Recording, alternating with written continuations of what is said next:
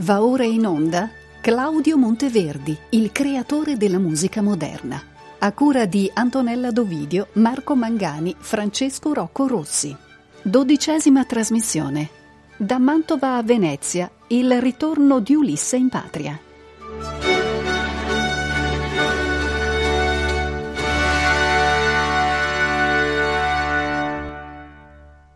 Più di 30 anni, 33 per l'esattezza, dividono l'Orfeo Mantovano del 1607 dalla seconda opera in musica di Monteverdi di cui ci sia rimasta traccia, ovvero Il ritorno di Ulisse in patria, andata in scena al Teatro San Cassiano di Venezia nel corso della stagione di Carnevale, anno domini 1640.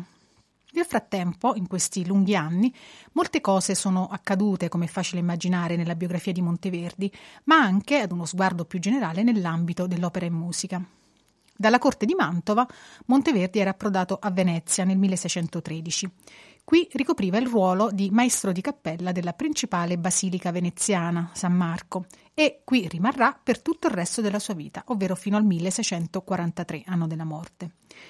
Il trasferimento nella città lagunare fu dovuto al fatto che il 18 febbraio 1612 morì a Mantova il duca Vincenzo Gonzaga e il compositore, per una serie di circostanze non ancora del tutto chiare, si trovò praticamente senza alcun incarico. A Venezia nel frattempo si era liberato il posto per il nuovo maestro di cappella della Basilica di San Marco, un ruolo tra l'altro prestigiosissimo che era stato occupato in passato da compositori come Zerlino e Cipriano d'Erore. Monteverdi allora si sottopose così ad un concorso e naturalmente, manco a dirlo, lo vinse. L'incarico di maestro di cappella prevedeva che Monteverdi si occupasse di tutta l'organizzazione musicale relativa alle celebrazioni sacre della Basilica, in particolare per quanto riguarda le festività più solenni, quindi il Natale, la Settimana Santa, i festeggiamenti patronali per San Marco e la, i festeggiamenti per l'Ascensione. Ma una città policentrica come Venezia offriva ad un compositore di vaglia, ormai già abbastanza celebre come Monteverdi, molte altre occasioni. Commissioni per la composizione di musica infatti potevano arrivare da mecenati privati, da accademie o potevano nascere in occasioni di celebrazioni particolari, non per forza di carattere liturgico, ad esempio la visita di personalità eminenti che arrivavano in città e che richiedevano appunto l'allestimento di apparati effimeri e di musiche. I primi anni veneziani furono per Monteverdi anni di grande serenità, sia economica sia affettiva. Furono altresì anni anche di grande produttività. A Venezia Monteverdi compone i madrigali del sesto, settimo e ottavo libro, che comprende tra l'altro quel capolavoro assoluto che è il combattimento di Tancredi e Clorinda. Pubblica poi uno dei suoi lavori più importanti nell'ambito della musica sacra, come la Selva morale e spirituale nel 1640, realizza negli ultimissimi anni della sua vita due opere di cruciale importanza per tutto il teatro seicentesco. Il ritorno di Ulisse in patria, appunto nel 1640, di cui parliamo oggi, e l'incoronazione di Poppea nel 1643, di cui parleremo nella prossima puntata.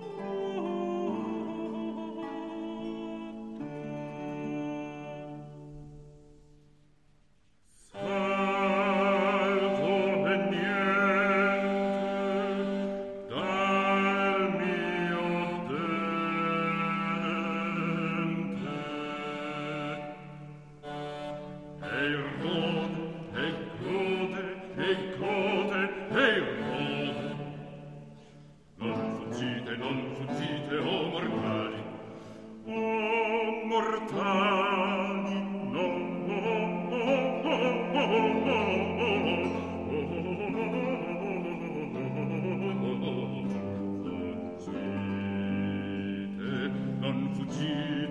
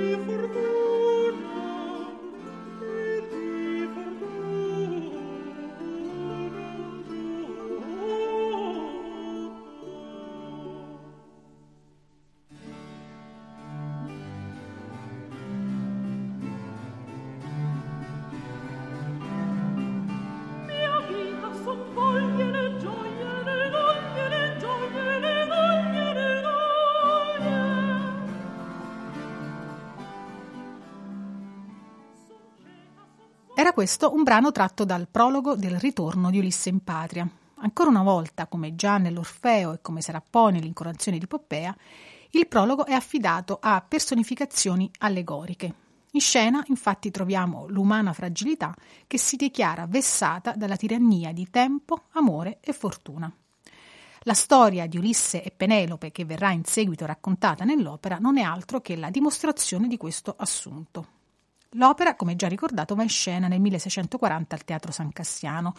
Dunque non più, attenzione, un luogo angusto del Palazzo Ducale di Mantova, non più una corte, ma un vero teatro questa volta.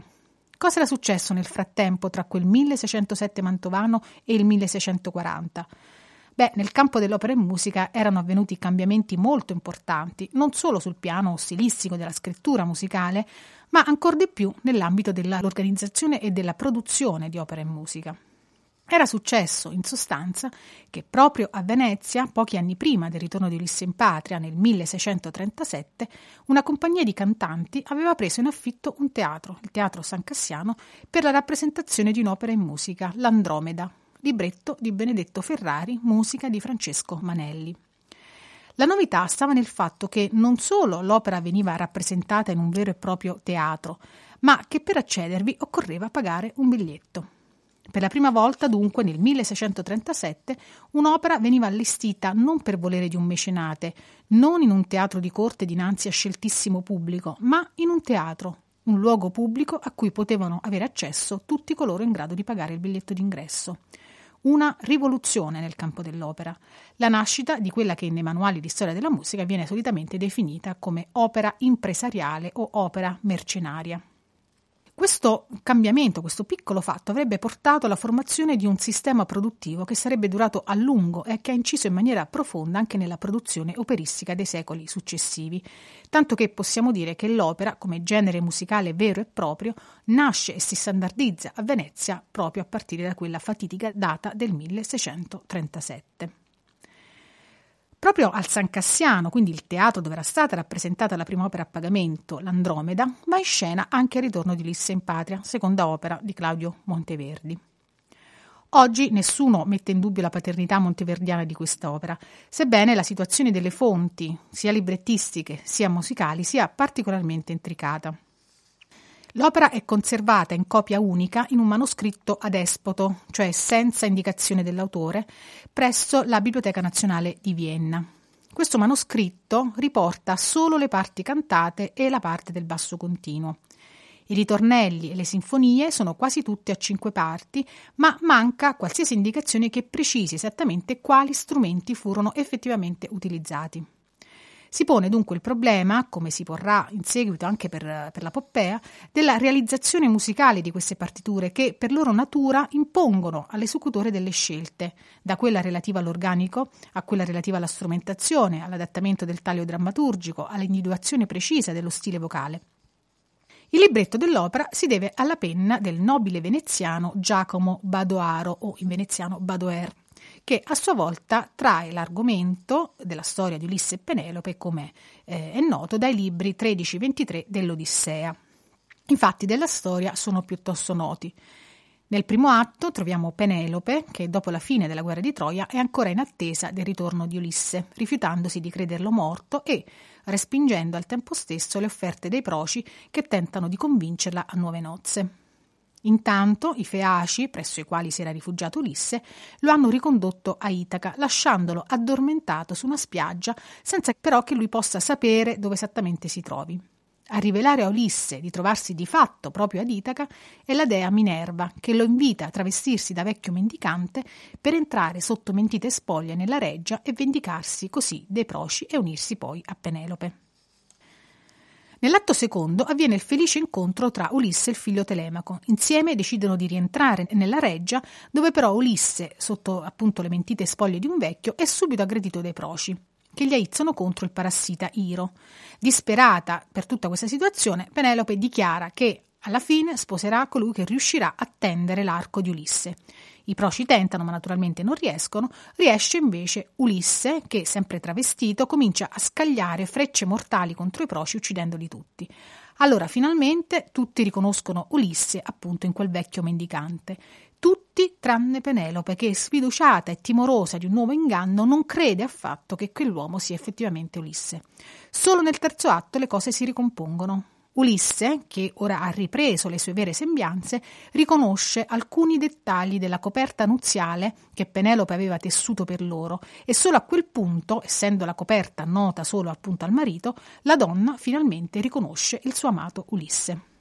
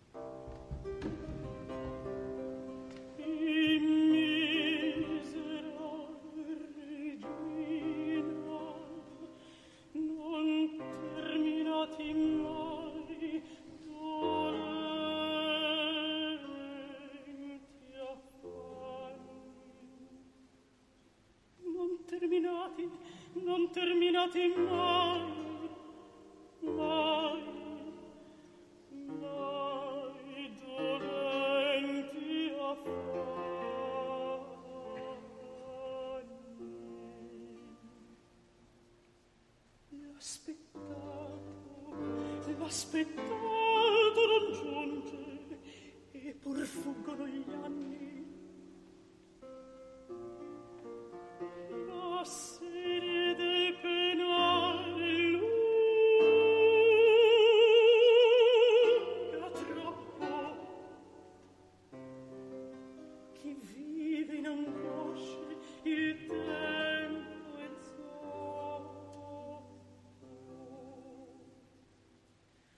fallacissima spe speranze non più verdi ma canute all'invecchiato male non promettete più. Pace o salute.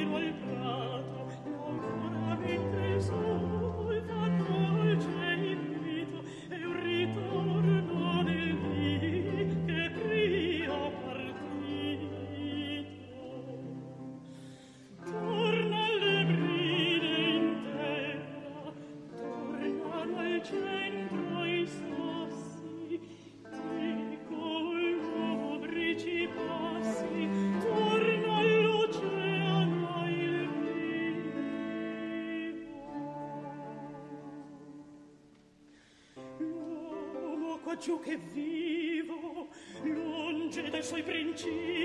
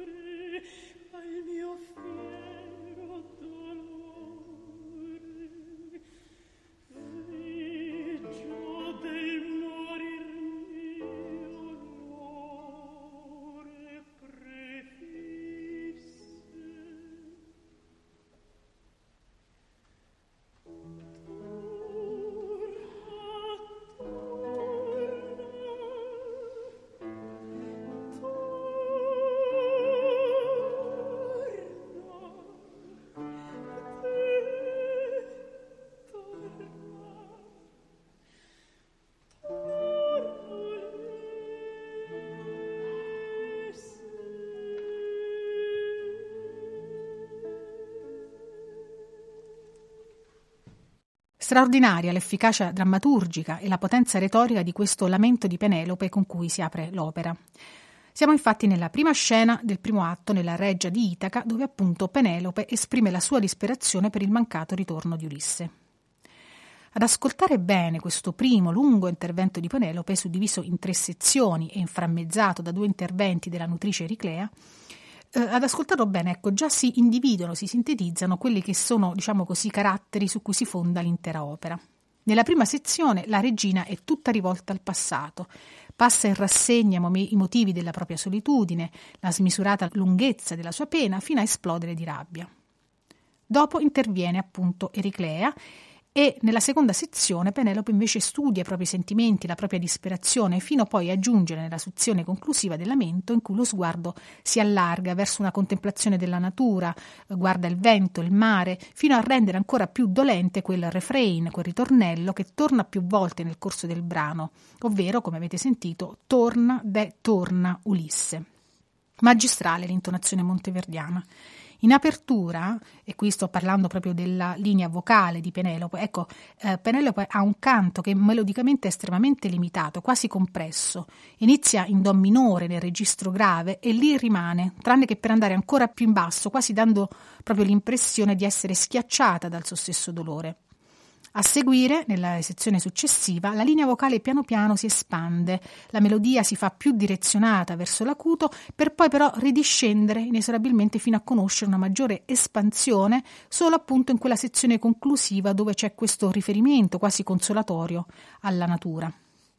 Ma in generale quello che colpisce di questa linea vocale di Ata da Monteverdi è che il canto di Penelope è sempre un canto molto austero, ha quasi le caratteristiche del parlato, quasi che il dolore le impedisca di abbandonarsi al canto. E quando lo fa, cioè quando questo avviene, lo fa appunto per intonare le parole chiavi torna, de, torna, Ulisse, che costituiscono il fulcro, il centro del suo dolore di donna abbandonata. Il recitativo monteverdiano qui eh, restituisce davvero ogni eh, inflessione delle parole di Penelope e l'avvicendarsi di ogni stato d'animo, prima la solitudine, l'angoscia, l'affanno e poi la speranza che si riaccende. Di segno completamente diverso è la personalità di Melanto, la damigella protagonista della scena successiva, posta appunto a contrasto con la scena iniziale del lamento di Penelope. Giovane, bella, innamorata, Melanto è tutta concentrata su una visione vitalistica della vita. Amiamo, godiamo e dica chi vuol, dirà appunto Melanto ad un tratto nel corso della scena. È l'opposto della visione malinconica della vita che ha Penelope. Non a caso, infatti, Melanto è il personaggio che meno di tutti si esprime in stile recitativo. Il canto, invece, è quello che più le appartiene, che più fa eco ai suoi toni lievi, scherzosi. E questo avviene sia nella scena seconda dell'opera, dove troviamo il duetto con il pastore Eurimaco, sia in seguito quando sarà proprio Melanto a cercare di consolare Penelope, invitandola ad amare a lasciarsi andare all'amore e alla piacevolezza della vita. E per lei Monteverdi scrive una canzonetta dal titolo Ama dunque che d'amore, formata da una strofa di ottonari in ritmo ternario con frasi musicali cadenzate e assai regolari che vanno ad accentuare la cantabilità e il carattere di forma chiusa.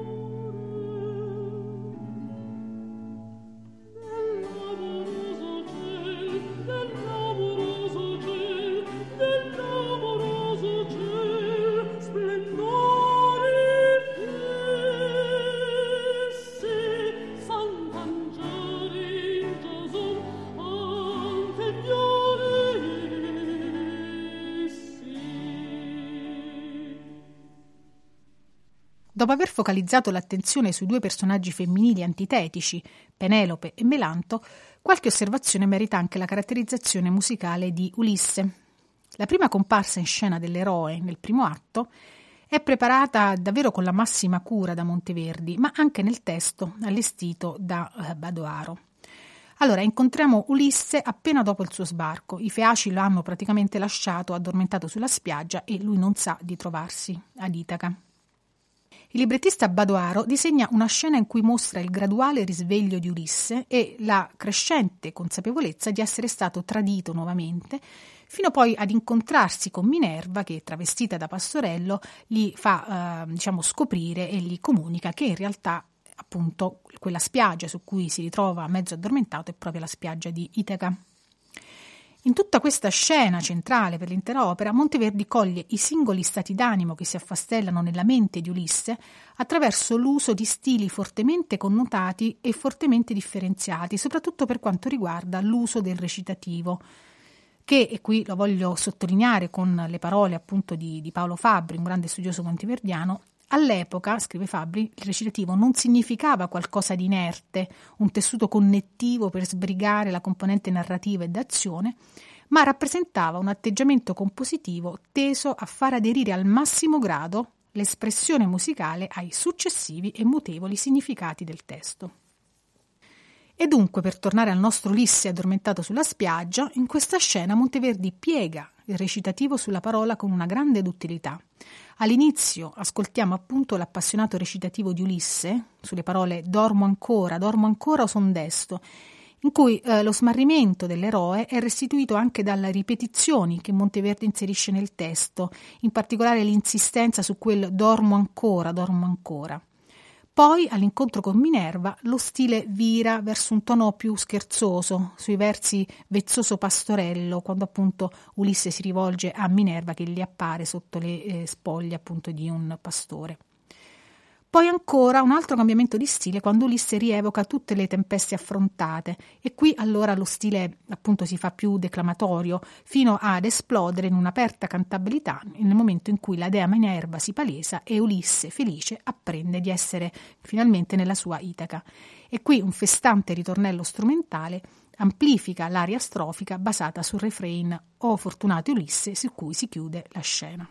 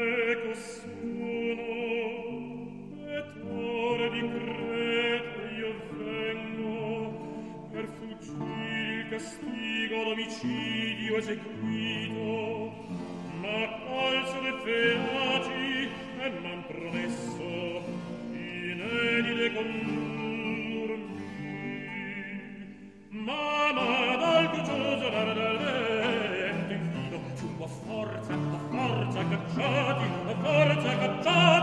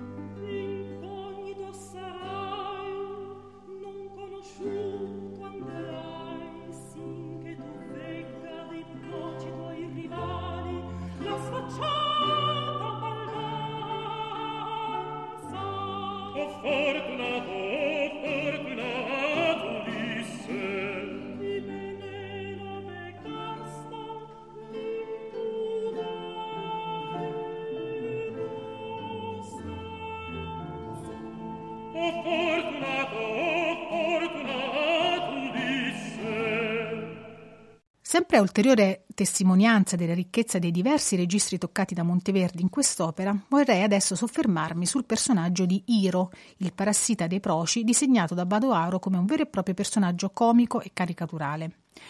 Anzi, possiamo dire che con il personaggio di Iro Monteverdi si avvicina per la prima volta in ambito operistico allo stile comico, Decisamente assenti nelle opere fiorentine, gli elementi comici erano invece presenti, ehm, sia pur diciamo, con un concetto di comico molto diverso da quello cui noi oggi siamo abituati, diciamo così più uno stile da commedia, personaggi da commedia, erano appunto assenti nelle opere fiorentine, mentre invece erano presenti nelle opere romane, in particolare in quelle patrocinate con grande sfarzo a Roma dai Barberini negli anni 30 del Seicento.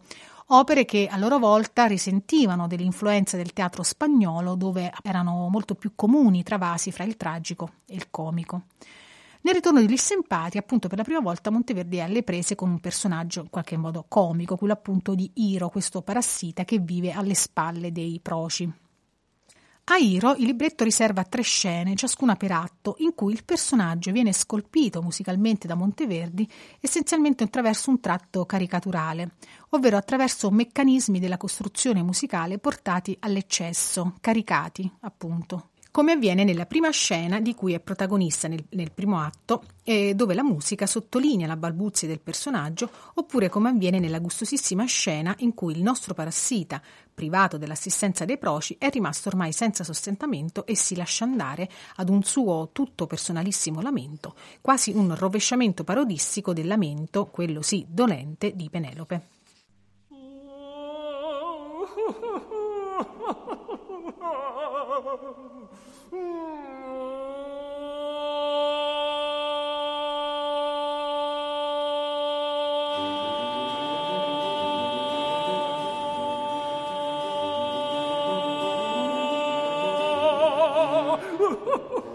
dolor o martir che l'alma trista.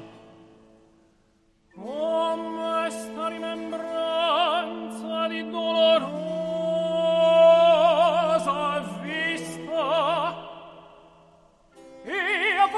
vidi, proce stinti, e sta tutto tinti, e stinti proci.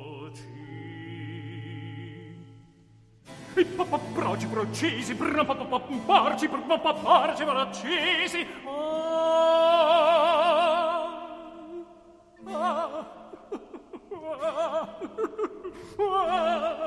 Ah, ah ch'io perdei le delizie del ventre ed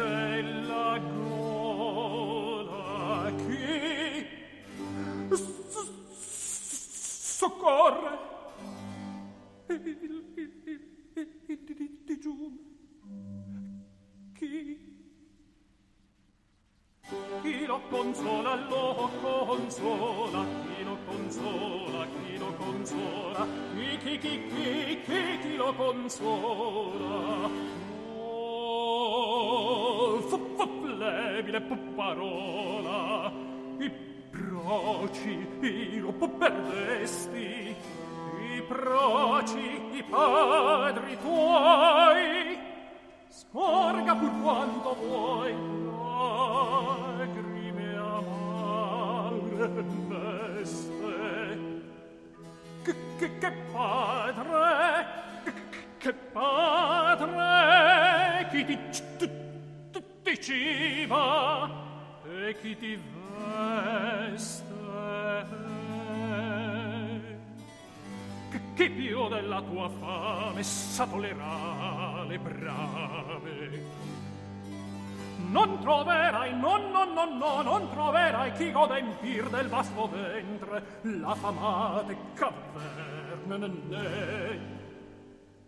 non troverai no no no no non troverai. Che rida rida rida rida. Rida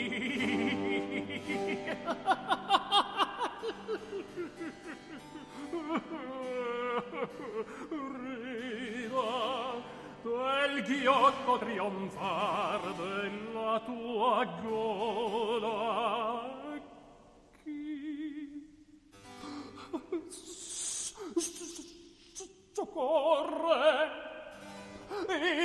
il digiun chi chi lo consola lo consola chi lo consola chi lo consola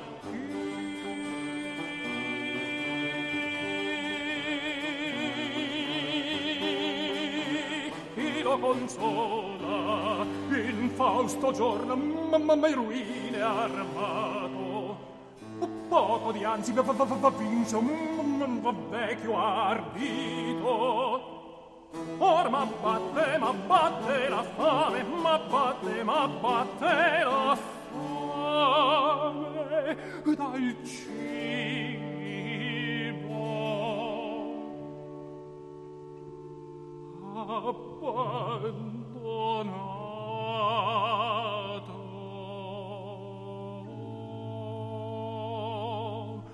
l'ebbi già per nemica, l'ebbi già per nemica.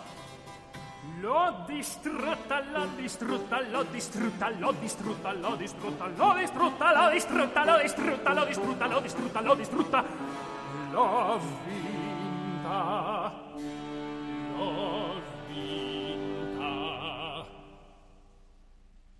Or troppo forte. Fora vederla vincitrice.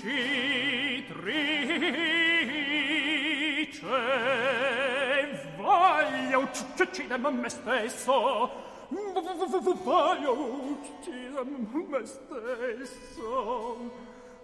E non va mai mai mai mai mai mai mai che la porti di me tu trionfo e gloria.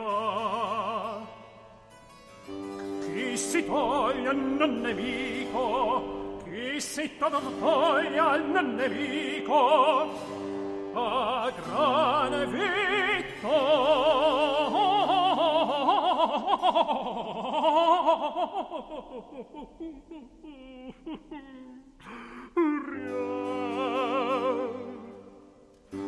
coraggioso mio core mio core coraggioso coraggioso mio core vinci vinci il dolore e pria alla fa fa fame nemica e gli soccomba vada il mio corpo. Vada vada. Vada il mio corpo. A disfamare.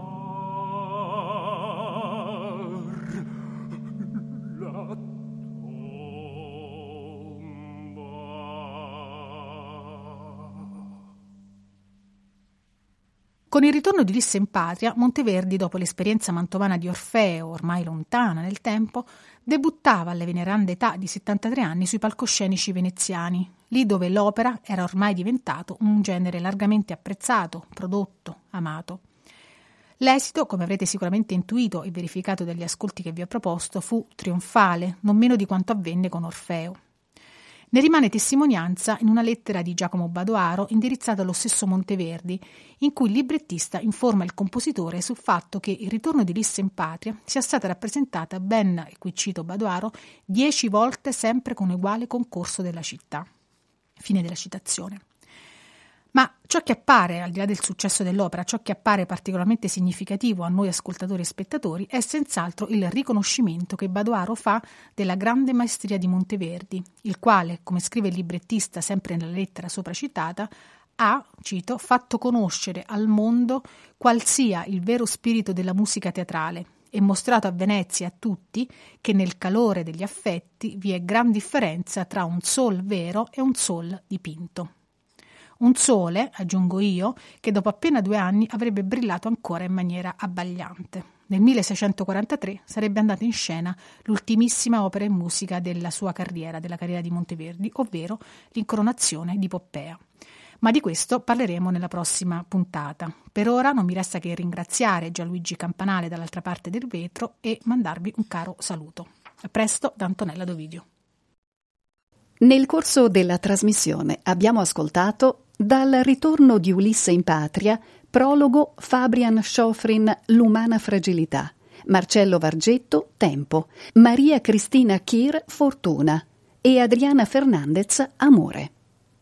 Ensemble Eufonia, Ensemble Elima, direzione Gabriel Garrido. Di Misera Regina, Sara Mingardo Penelope, direzione Rinaldo Alessandrini, esecuzione dal vivo per il Festival di Bonn 2010.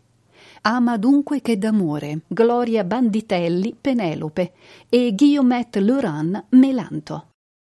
Dormo ancora o son desto? Furio Zanasi, Ulisse, Maria Cristina Chir, Minerva. O dolor o martir che l'alma attrista. Giampaolo Fagotto, Iro, Coro Antonio e il Verso, Ensemble Eufonia, Ensemble Lima, direzione Gabriel Garrido.